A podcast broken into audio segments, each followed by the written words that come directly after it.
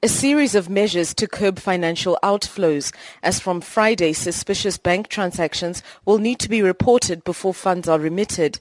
All foreign investments using local funds will need to be okayed by the central bank. There will be a 3% cap on money leaving the country to pay invoices and fees. In addition, those holding foreign investments or bank accounts over 10,000 US dollars will need to inform the central bank. Analysts say it'll be difficult for the bank to police the last measure, but it's a sign of desperate times as a cash crunch besets the country. The central bank believes that huge cash outflows are responsible for deflation. Reserve Bank Governor John Mangudya. According to our statistics and records, $684 million was externalized by individuals in this country last year for various purposes that include donations to themselves, investments for, to their own accounts, and firms on their part, companies on their part, they externalize $1.2 billion in the form of export sales proceeds and highly inflated management fees.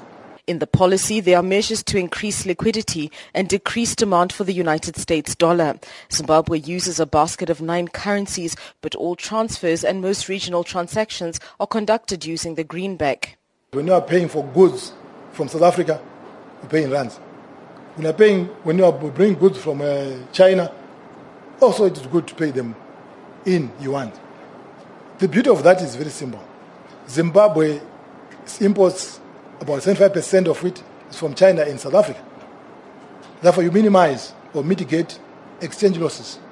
To increase its gold reserves and decrease the illegal trade in gold, the central bank has liberalized the selling of gold to the state. Going forward, Fidelity printers shall be buying gold from artisanal miners at no questions asked basis, but at the same time being compliant with the responsible gold trading policy. The bank says artisanal miners will produce 40% of the gold output this year, up from 25% last year. I'm Shingai Nyoka in Harare.